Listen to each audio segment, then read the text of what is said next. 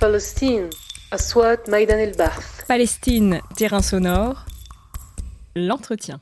Saison deux, les rites funéraires en Samarie romaine. Première partie, des sarcophages voyageurs. Bienvenue en Palestine Terrain Sonore. Un podcast de l'Institut français du Proche-Orient dans les territoires palestiniens, avec Clémence Vendriès. Nous continuons notre travail de recherche sur le terrain, malgré les restrictions politiques et sanitaires. Pour inaugurer la saison deux de Palestine Terrain Sonore, c'est au tour de Lucie Duvignac de se prêter au jeu des réponses, après avoir fait les questions pour la première saison en deux mille vingt. Pourquoi ?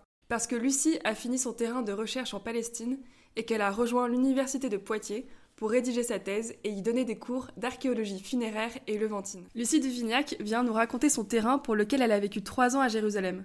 Elle est en cinquième année de doctorat d'archéologie au laboratoire Herma, Hellénisation et romanisation dans le monde antique à l'université de Poitiers. Elle a bénéficié d'une bourse de recherche pendant un an à l'école biblique et archéologique française de Jérusalem, au titre de l'Académie des inscriptions et belles-lettres. Puis elle a continué pendant deux ans comme doctorante au sein de l'Institut français du Proche-Orient. C'est en tant que spécialiste des sarcophages de la Palestine antique qu'elle a récemment participé au chantier international de fouilles de Beit Ras en Jordanie et à la mission franco-palestinienne de Samarie Sébaste, dirigée par Jean-Sylvain Caillou. Sa thèse, dont le titre est provisoire, porte sur les sarcophages de Samarie d'époque romaine du premier au troisième siècle de notre ère. Donc aujourd'hui, place à la Palestine antique, et plus particulièrement à la Samarie, nom ancien d'une région située au nord de la Cisjordanie actuelle, dont la ville principale est Naplouse. La Samarie est un nom biblique réutilisé et actualisé par les colons israéliens qui occupent cette région, Shomron en hébreu. Ce toponyme historique est une manière de revendiquer l'antériorité de leur présence sur ces terres palestiniennes. La Samarie a également donné son nom à une communauté dite israélite, unique au monde, qui vit entre le mont Gerizim, leur lieu saint qui surplombe Naplouse, et Tel Aviv. Les Samaritains y vivent depuis le quatrième siècle avant notre ère. Comme on peut le voir, le simple nom de Samarie est l'objet d'appropriation ou d'interprétations identitaires multiples. Nous l'utilisons, dans le cadre de cet épisode, dans son sens historique strict entre le quatrième siècle avant notre ère et le troisième siècle de notre ère. Dès le quatrième siècle avant notre ère, les sarcophages sont un mode de sépulture privilégié en Samarie, et à l'époque romaine, la production de sarcophages se développe dans des ateliers locaux. Mais d'où vient cette mode funéraire ? Comment s'adapte-t-elle aux différentes traditions locales et aux différentes communautés vivant sur le territoire ? Pour affiner la connaissance des communautés samaritaines et païennes, Lucie Duvignac questionne l'émergence des sarcophages en Samarie, ainsi que les changements induits dans les rites funéraires par ce mode de sépulture. La production des sarcophages renseigne à la fois sur les pratiques funéraires et les croyances samariennes. Merci d'avoir accepté d'inaugurer la saison deux de Palestine Terrain Sonore, avec un premier entretien qui parle enfin d'archéologie. Bonjour Lucie.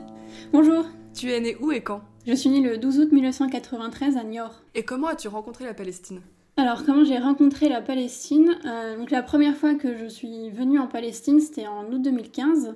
Euh, c'était pour faire, euh, pour participer à une mission archéologique euh, à, à Sébaste, une ancienne euh, voilà, cité de l'Antiquité euh, en Palestine. Et donc euh, je participais non pas à des fouilles, mais plutôt à des, à des prospections, à, à, à des travaux post-fouilles. Euh, J'essayais de répertorier les sarcophages qu'on pouvait retrouver dans le village, donc, puisque pour, pour diverses raisons, euh, il y avait du matériel archéologique qui, avait un, qui est un peu euh, disséminé un petit peu partout dans le village, et notamment des sarcophages donc, qui appartenaient avant à un tombeau romain.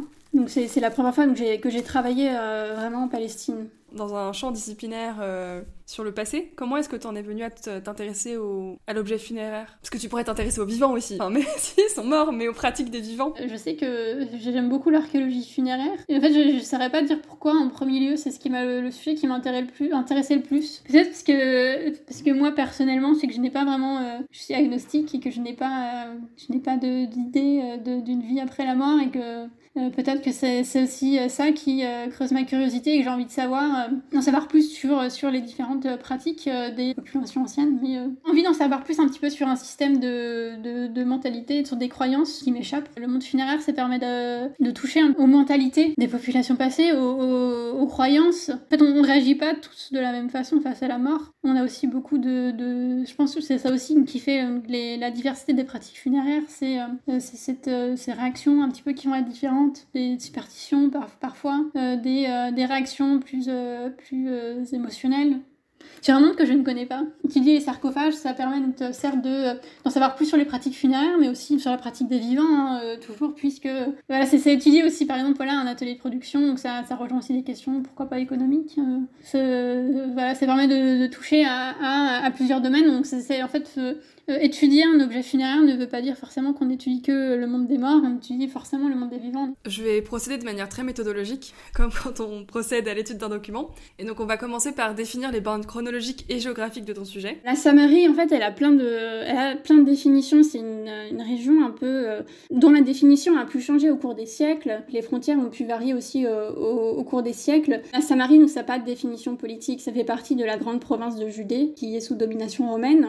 Et donc la province de Judée qui a pour capitale euh, Césarée, qui est une, une ville côtière du, du nord de la Palestine, en Israël euh, actuellement. Moi j'utilise le terme de Palestine euh, au sens historique. En fait j'ai un peu du mal pour décrire des sites antiques de parler euh, d'Israël. Israël au sens antique ou pour l'état d'Israël actuel ? Justement au sens, au sens actuel. Tu peux dire Palestine antique ? Palestine, euh, voilà, au, au sens de la, régi- de la grande région de Palestine. Quand on parle de la Samarie, pour juste un peu contextualiser par rapport à sa place dans l'Empire romain, est-ce que c'est plutôt une région qui est ouverte sur l'extérieur avec de nombreux échanges ou euh, plutôt un espace replié sur lui-même avec une identité locale forte et des traditions culturelles spécifiques ? Pour la, la Judée et la Samarie, il y a une spécificité. Un pouvoir local va reprendre un petit peu donc, l'hégémonie sur la région à la fin du deuxième siècle avant notre ère, avec donc euh, l'avènement des Asmonéens, qui sont une, euh, une, une dynastie de prêtres de Jérusalem. À partir de Jérusalem, donc, vont, euh, vont, alors, vont reprendre leur pouvoir en Judée, mais aussi euh, conquérir euh, donc, les, les territoires plus au nord, et donc vont aussi reprendre euh, Sébaste, donc, qui va être détruite. C'est finalement Hérode qui va faire revivre la ville de, de Sébaste. Sébaste qui a été euh, offerte par Auguste à Hérode. Sébastos en grec, donc signifie Auguste, simplement, en l'honneur donc, de, de l'empereur. La ville prend, euh, prend surtout de l'importance de Sébaste au, au milieu du deuxième siècle, sous le règne de, de l'empereur euh, Septime Sévère. Avant même l'avènement de Septime Sévère, c'est quand même une région qui est très en lien avec le reste de l'Empire romain par le commerce et les échanges. L'inhumation en sarcophage, elle apparaît en Samarie même avant, euh, avant l'arrivée donc, des, de ces colons romains. J'ai un exemple de sarcophage qui a été retrouvé dans une tombe hellénistique. Donc ça montre que là aussi, donc, cette pratique était déjà connue, donc, qui a peut-être aussi là, été un, importée par les, euh, des colons euh, grecs euh, ou macédoniens, puisque euh, la, ville, euh, la ville de Sébaste, donc, avant de s'appeler Sébaste, a aussi euh, connu une occupation à l'époque hellénistique. Donc une euh, occupation grecque qui a lieu entre le quatrième et le deuxième siècle avant notre ère euh, avec la d'Alexandre le Grand, donc en, en trois cent trente-deux, euh, jusque euh, tout à la fin du, du deuxième siècle avant. Pourquoi est-ce que tu as décidé d'étudier l'Antiquité romaine ? C'est aussi à l'époque romaine que se développent la plupart des grands ateliers de production de, de sarcophages. À partir du, du deuxième siècle, surtout, euh, l'expansion de, de cette pratique funéraire, donc de, d'enterrer à l'intérieur de ce contenant en pierre, qui est euh, très souvent décoré. C'est ça aussi qui m'a menée euh, à étudier cette période. C'est plutôt l'objet euh, sarcophage qui ensuite euh, t'a motivée à étudier l'Antiquité romaine. J'avais déjà étudié l'âge du fer, où on, on a quelques, quelques exemples, mais c'est surtout à l'époque romaine que va se développer cette pratique, et notamment avec euh, donc le développement d'ateliers de production locaux, donc de, de sarcophages en pierre, qui vont se développer surtout dans cette région un peu montagneuse du, du nord de la Palestine. On va commencer plutôt dans la région de Jénine et pour aller un petit peu au, au sud de Naplouse, jusqu'aux marges donc, de, de la vallée du Jourdain et à l'ouest, la, la plaine côtière, qu'on appelle la plaine du Sharon. Alors qu'au au sud, on, on va connaître d'autres, d'autres pratiques funéraires. D'autres pratiques funéraires vont se développer autour de Jérusalem, euh, notamment euh, l'enterrement, euh, des enterrements secondaires dans des, dans des ossuaires. Et quand tu évoques un enterrement secondaire, ça veut l'enterrement dire... L'enterrement secondaire, donc, c'est après euh, donc, un premier enterrement, première sépulture, euh, la décomposition euh, des parties molles du corps. On va procéder donc, à un, euh, une collecte minutieuse de ces ossements pour les, les, les récupérer euh, à l'intérieur d'un, d'un contenant, donc euh, l'ossuaire, qui est utilisé à Jérusalem au tournant de notre ère. On va placer ces ossements dans, dans ces ossuaires qui sont sculptés, sculptés en pierre.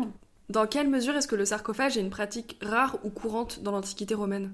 Au Proche-Orient, c'est euh, la, la, la pratique euh, qu'on, qu'on retrouve majoritairement, c'est, euh, c'est l'inhumation, l'enterrement des corps. Pas forcément un sarcophage, euh, sarcophage euh, qui suppose aussi euh, plutôt une certaine richesse de la part des défunts. Hein, la production d'un sarcophage en pierre, d'un sarcophage sculpté, euh, ça, c'est, ça coûte de l'argent. Payer des, euh, toute, euh, toute la chaîne opératoire hein, de, de l'extraction euh, de, euh, de la pierre jusqu'à, jusqu'à la sculpture euh, de la cuve et, euh, et des décors, de divers décors euh, qui étaient ensuite sculptés. En Samarie, on retrouve principalement des sarcophages en pierre calcaire, donc dans, dans la pierre locale. Euh, on n'avait pas beaucoup euh, d'importation, d'importation. On a un exemplaire à Sébaste, on a un sarcophage en marbre qui provient euh, de Proconès, donc c'est une île en, en Asie mineure, donc dans l'actuelle Turquie, qui, qui montre aussi un, un certain statut social sûrement euh, du défunt, qui, qui pouvait se permettre donc, voilà, de, de, euh, de payer une importation d'un matériau noble qui a dû voyager. Donc euh, sarcophages en marbre romain, on va les retrouver beaucoup, euh, beaucoup sur les, les côtes, dans la capitale de la Judée, à Césarée.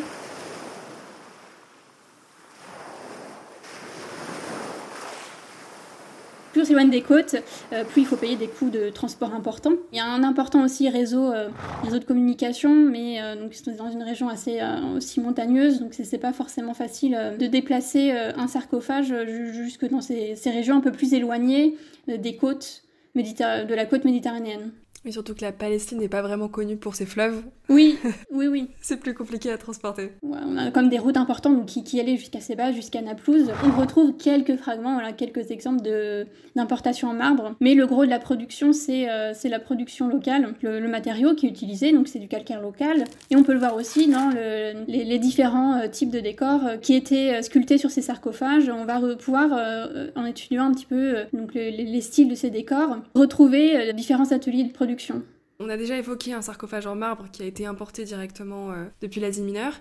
Et là, tu as reparlé euh, d'exportation, donc d'exportation depuis les ateliers locaux samariens. Donc, quelle distance peuvent parcourir au maximum les sarcophages? Est-ce qu'ils sont vraiment utilisés de manière locale ou est-ce qu'ils vont assez loin euh, dans la Samarie? Est-ce que ça dépend aussi de peut-être la réputation ou du rayonnement de, de l'atelier en question? Dans mes prospections, je me suis aussi focalisée donc, sur la Samarie, qui forme le cœur donc, de, de ma recherche. Mais on retrouve aussi euh, des sarcophages du même type, donc produits dans le même atelier, dans, dans des régions frontalières, dans des régions voisines, donc, notamment donc, dans la plaine, euh, de la plaine côtière, donc, qui se situe juste à l'ouest de, de la Samarie. On va retrouver quelques exemplaires, euh, près de Netanya euh, notamment. Un petit peu au nord aussi euh, de la Samarie, donc de la vallée de Jezreel, donc, qui se situe juste au nord ensuite de Jénine. J'ai euh, quelques, euh, aussi donc, quelques rares exemplaires. En fait, j'en, j'en ai deux qu'on retrouve sur le site de Pella euh, en, euh, en Jordanie, donc euh, quelques exemplaires qui ont aussi là traversé le Jourdain. On peut supposer aussi que euh, ce sarcophage euh, en fait est exporté. Naplouse et Jénine sont éloignés d'à peu près cinquante kilomètres. Euh, Naplouse et Netanya plutôt de un peu moins d'une centaine de kilomètres. Et euh, Pella et Naplouse. Euh, alors Pella, c'est Tabacat Fahel en, en arabe si tu peux trouver. Ah c'est pour ça. Tabacat Fahel. Ouais, ça va être plus compliqué. Avec un aïn. Ah non, avec un H. Fahel avec un H, ouais.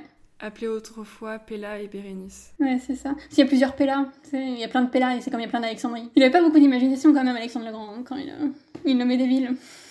Là, pour le coup, je regarde rapidement les, les, les distances, mais en fait, euh, comme c'est d'une, une région où il est difficile de prendre une route assez directe entre deux points donnés... C'est un peu anachronique, parce que là aussi, il faut prendre aussi les distances par rapport aux voies antiques. Exactement, ouais. Quand j'ai mis euh, Naplouse, euh, Netanya pour avoir un ordre d'idée, il me met euh, plus de cent kilomètres, mais c'est parce qu'en fait, à cause des checkpoints, il faut faire un énorme détour par le nord. Et là, c'est pareil avec Naplouse, euh, c'est ça, il y a marqué cent soixante kilomètres, mais en fait, tu, tu fais une énorme boucle autour des frontières actuelles de la Cisjordanie, alors qu'en réalité, je pense que ça doit faire peut-être moins d'une centaine de kilomètres avant le d'oiseau. Mais tu sais que de, euh, quand t'es assez basse, t'es en haut de la colline, donc c'était fait aussi pour que tu puisses voir la Méditerranée. Donc euh, on n'est pas si loin que ça, hein, vraiment, c'est, c'est vraiment des régions qui sont... Euh... Oui, on voit très bien les tours de Netanya. C'est très petit, là, La, la Palestine et donc la, la bande de terre qui se situe juste à l'ouest de, de la Samarie, elle est, elle, est, elle est très étroite. Donc voilà, on a quand même un peu un ordre d'idée. Les sarcophages voyagent quand même euh, voyagent pas mal. Oui, ils ont quand même été, ils ont quand même été importés, euh, importés à l'échelle régionale. Mais là aussi, on voit que donc ils ont plutôt été importés euh, au nord, dans, dans les régions plutôt donc, au nord de, de la Palestine antique, donc dans, à partir de la Samarie et, et donc. Euh, En fait, la Samarie un peu au sens large, donc jusqu'à la plaine côtière et un petit peu plus au nord, mais euh, pas trop en, en Judée, il n'y a pas vraiment, euh, y a pas vraiment d'exemplaires importés. C'est une pratique vraiment qui a été euh, qui est utilisée donc, par, les, par les Samariens, pas par les Judéens.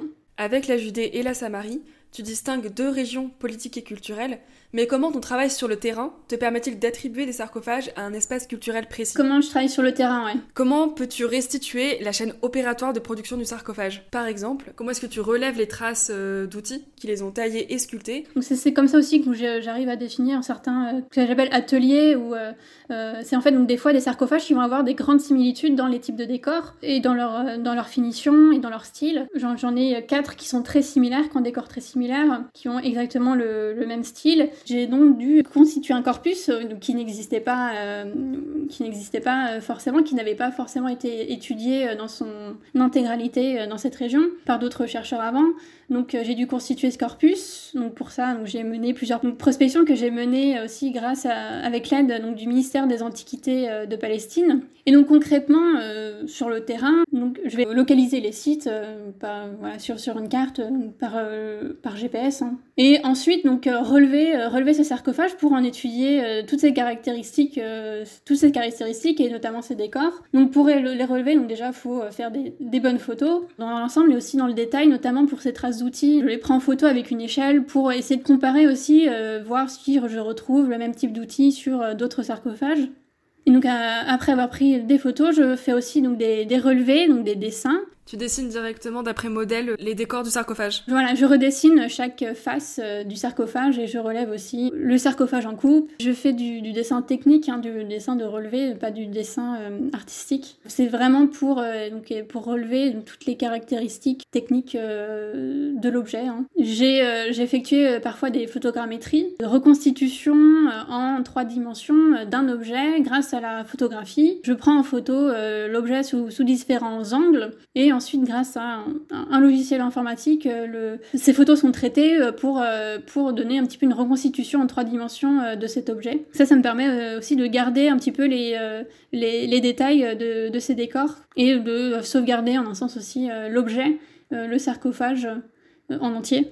Ah si, j'ai pas précisé aussi, une fois que j'ai relevé aussi donc, ces, ces différents sarcophages, ensuite donc, je l'ai inscrit aussi donc, dans une base de données donc, qui, qui, où je regroupe tous les sarcophages de mon, de mon corpus par, euh, par site. Et tu en as combien à présent ? Donc j'ai environ deux cent cinquante sarcophages, donc très grande majorité datant de la période romaine.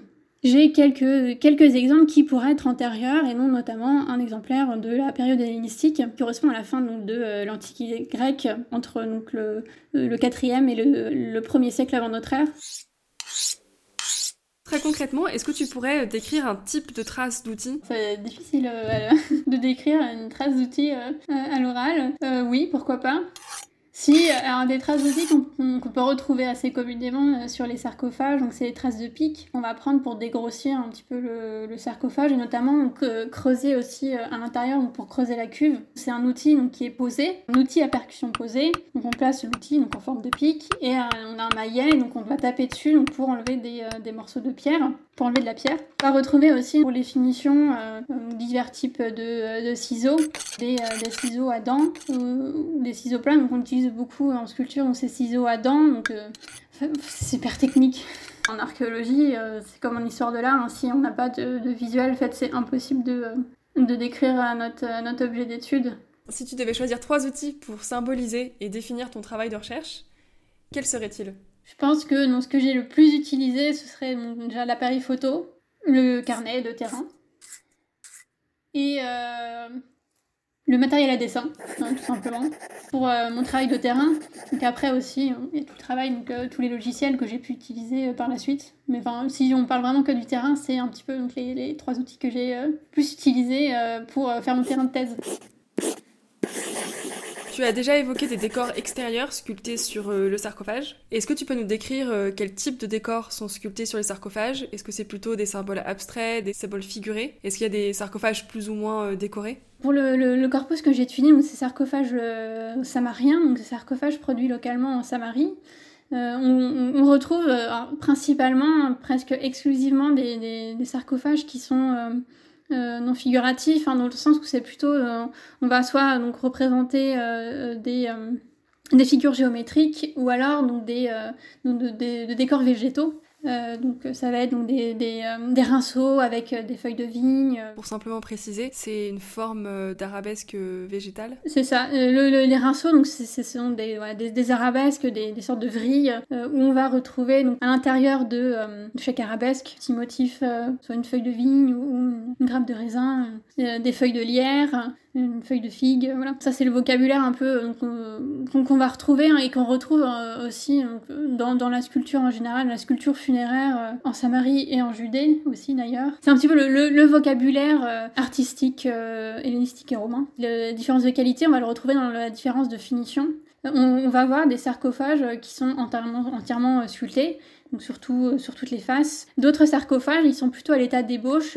On a seulement l'ébauche d'un décor. Donc dans, donc dans ces sarcophages samariens, souvent, donc déjà on prépare le, le, le décor en sculptant d'abord un petit, un petit panneau en relief, et on va apposer ensuite le décor à l'intérieur. Et on retrouve beaucoup, un très grand nombre de sarcophages qui n'ont pas été achevés en grande partie. On va retrouver simplement ces décors, donc à l'état d'ébauche. Donc là aussi, ça pose des questions. Pourquoi on a choisi d'utiliser ces sarcophages donc, euh, avec un décor euh, finalement semi-achevé? Est-ce que donc, c'est euh, par manque d'argent et manque de temps, on avait besoin d'un sarcophage, on l'a acheté euh, dans cet état euh, semi-achevé, on l'a utilisé. Ça pose aussi donc, des questions sur les chaînes de production, euh, des questions sur la standardisation. Donc, est-ce qu'on euh, on sculptait donc, ces, ces sarcophages donc, d'abord dans, dans cet état un peu semi-achevé pour, euh, pour l'exportation, et ensuite le décor était fini une fois euh, le sarcophage posé dans la tombe.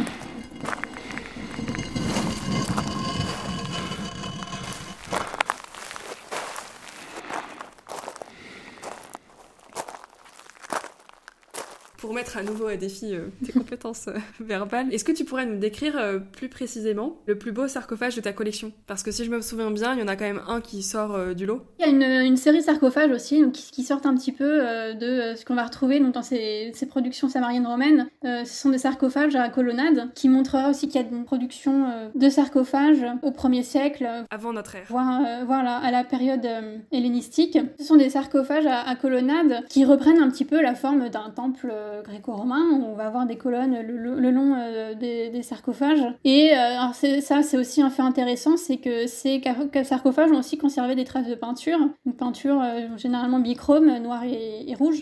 Et il y a un sarcophage qui, euh, donc de, de cette série de sarcophages à colonnade qui euh, comporte euh, pour le coup des décors euh, figuratifs, donc des décors animaux, avec euh, la figuration euh, de, de serpents qui sont pas en noir. On a aussi une scène avec un oiseau qui attaque un serpent. Donc c'est, ça sort un petit peu euh, euh, de ce qu'on peut retrouver habituellement sur les sarcophages de Samarie, puisqu'on a ce décor-là qui est figuratif et qui en plus est peint, donc mis en valeur par de la peinture. Donc on voit que ces sarcophages sont assez différents de ce qu'on peut retrouver habituellement euh, en Samarie. Les sarcophages samariens ont déjà un peu leurs propres codes locaux, ou c'est vraiment que de la réappropriation euh... Je parlais tout à l'heure de vocabulaire, de, de, de décor euh, gréco-romain. En fait, on va retrouver un vocabulaire qu'on retrouve dans le monde hellénistique et dans le monde romain, donc avec Donc notamment donc voilà, ces, ces rinceaux végétaux donc, qu'on peut retrouver sur d'autres monuments. On retrouve un, un style vraiment, euh, vraiment local. Est-ce que c'est possible de qualifier cette légère adaptation euh, locale des symboles euh, qui circulent euh, dans l'ère culturelle? En fait, c'est dans l'agencement des décors plutôt. Donc c'est, c'est déjà dans l'agencement des décors. Donc, les motifs sont repris d'un même vocabulaire, mais sont, euh, euh, ils sont agencés euh, de toujours de la même manière. Donc voilà, toujours euh, sculptés euh, suivant les mêmes formes, suivant... Euh, donc, euh, je parlais tout à l'heure, donc, ils sont sculptés à l'intérieur de panneaux en relief. Donc ces panneaux qui vont toujours avoir les mêmes formes. Euh, donc finalement, on a un petit peu des motifs qui sont répétés à chaque fois, plus ou moins de la même manière. Donc, le motif qu'on retrouve le plus, c'est celui de la rosace, notamment aussi à Jérusalem, en Judée, enfin dans, dans toutes les, les, les régions un petit peu voisines. C'est un motif aussi qui est facile à faire, hein, avec juste un compas et, euh, et il y a là... Qui est, facile à, qui est facile à reproduire, et donc c'est un motif, euh, motif géométrique, euh, qui est euh, enfin, aussi le motif qui est utilisé, euh, qui est répété le plus sur les ossuaires qu'on va retrouver en Judée. Donc c'est quelque chose qu'on va retrouver beaucoup dans le, dans le monde funéraire euh, au Proche-Orient. Avant de repartir sur des questions plus identitaires, sur les personnes euh, inhumées dans les sarcophages, tu viens déjà de décrire pas mal la matérialité du sarcophage avec la cuve, les décors extérieurs, euh, jusqu'à euh, la trace des outils qui ont servi à le tailler et à le sculpter. Peut-on qualifier ces sarcophages de samaritains, romains, samariens ?